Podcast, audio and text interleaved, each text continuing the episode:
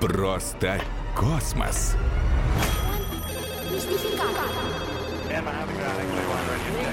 Открой тайны Вселенной. Космос вокруг нас! В Москве центр космонавтов. Городок, отдыха. Первое научное шоу на первом подмосковном радио.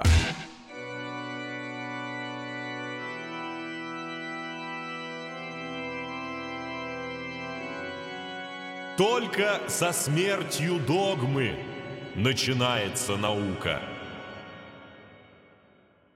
Эта фраза принадлежит Галилео Галилею, изобретателю современной физики, и он знал, о чем говорил.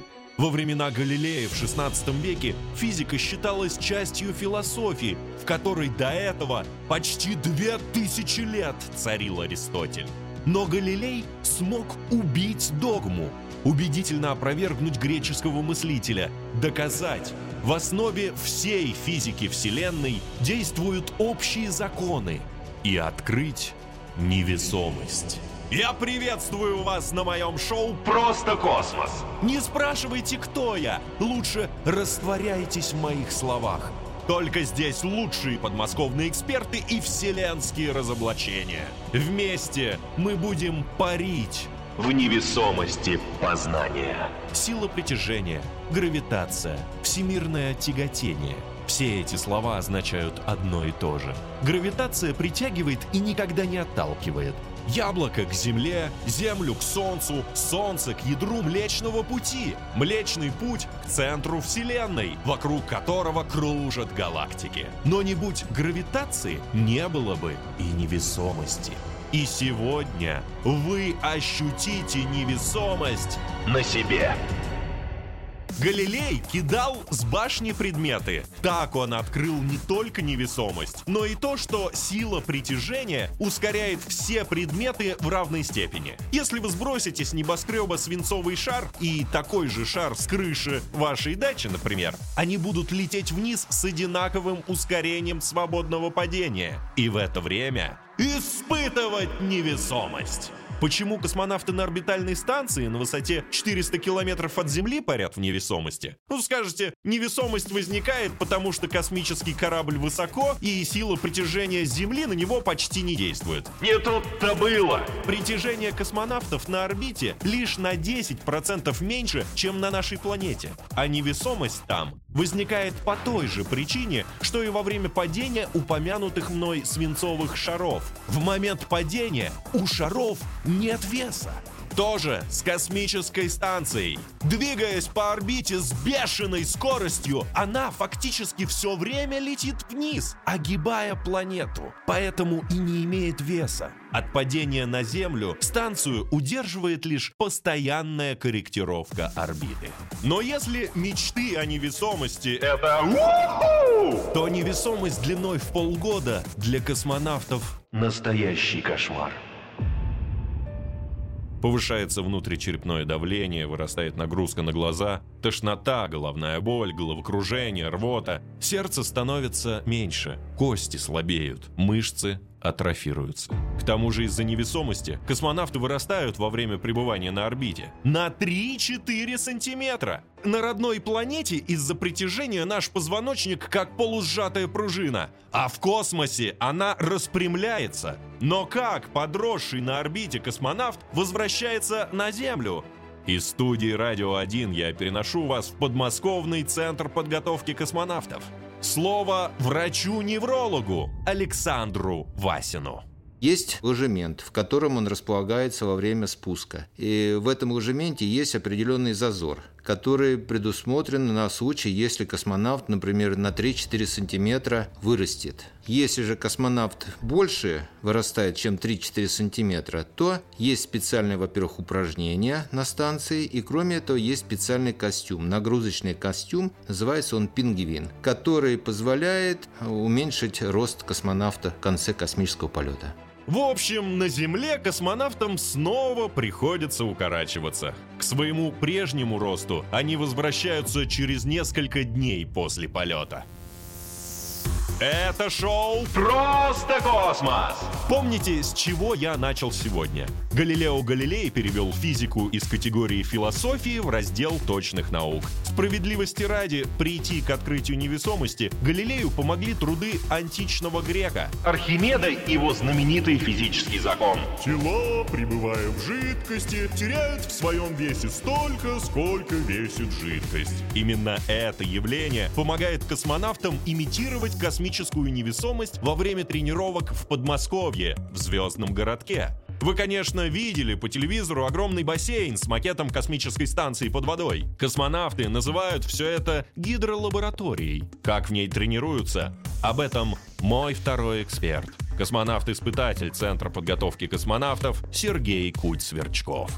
Отработать э, действия при внекорабельной деятельности снаружи станции скафандров мы можем в условиях нейтральной плавучести. С условием того, что скафандр весит ну, порядка 120 килограммов, можно сказать, что похоже состояние нейтральной плавучести на невесомость. Входите в скафандр, его вывешивают под водой таким образом, что он не тонет, не всплывает. Далее вы начинаете работать по заданной программе снаружи станции, перемещаться по поручням, устанавливать какую-то полезную нагрузку. Все эти макеты тоже обезвешены, они двигаются легко в воде, не всплывают, не тонут.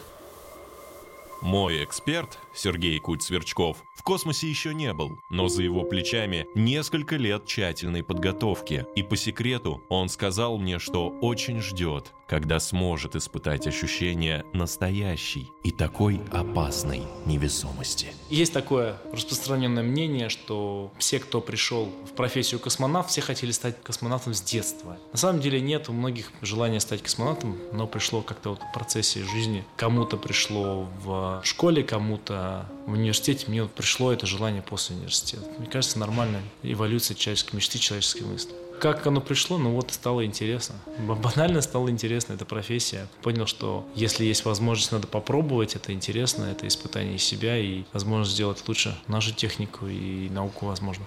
Совсем забыл о еще одном способе испытать невесомость на Земле.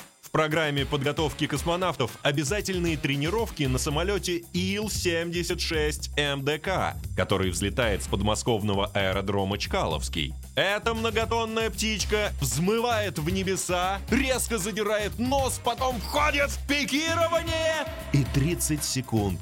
Невесомость без космоса. Кстати, испытать это чувство в самолете Центра подготовки космонавтов может каждый, у кого есть несколько лишних сотен тысяч рублей. Только предупреждаю, после посадки счастливые лица не у каждого. У некоторых они зеленые! Невесомость, в которой живут космонавты на орбите, это то еще. Испытание. Но одно дело парить внутри космической станции, и совсем другое во время выхода в открытый космос. В космических блокбастерах эпизоды, когда астронавты отрываются от станции, всегда холодят кровь. А что на самом деле? На очереди мой третий эксперт. Советник генерального конструктора научно-производственного предприятия «Звезда» Александр Лазуткин. Больше полувека там, в подмосковном Томилине, разрабатывают системы жизнеобеспечения космонавтов. Во-первых, космонавт не может э, вот так вот оказаться, как в кино, за бортом, вне станции, далеко от нее. Как только он увидит, что он не зацеплен за станцию, он не будет кайфовать от этой ситуации, говорить, ой, как здорово, а не полетать ли мне сейчас куда-нибудь еще? Он тут же запустит систему перемещения, которая обеспечит ему сближение с этой станцией, вцепится в станцию так, что его потом не оторвешь.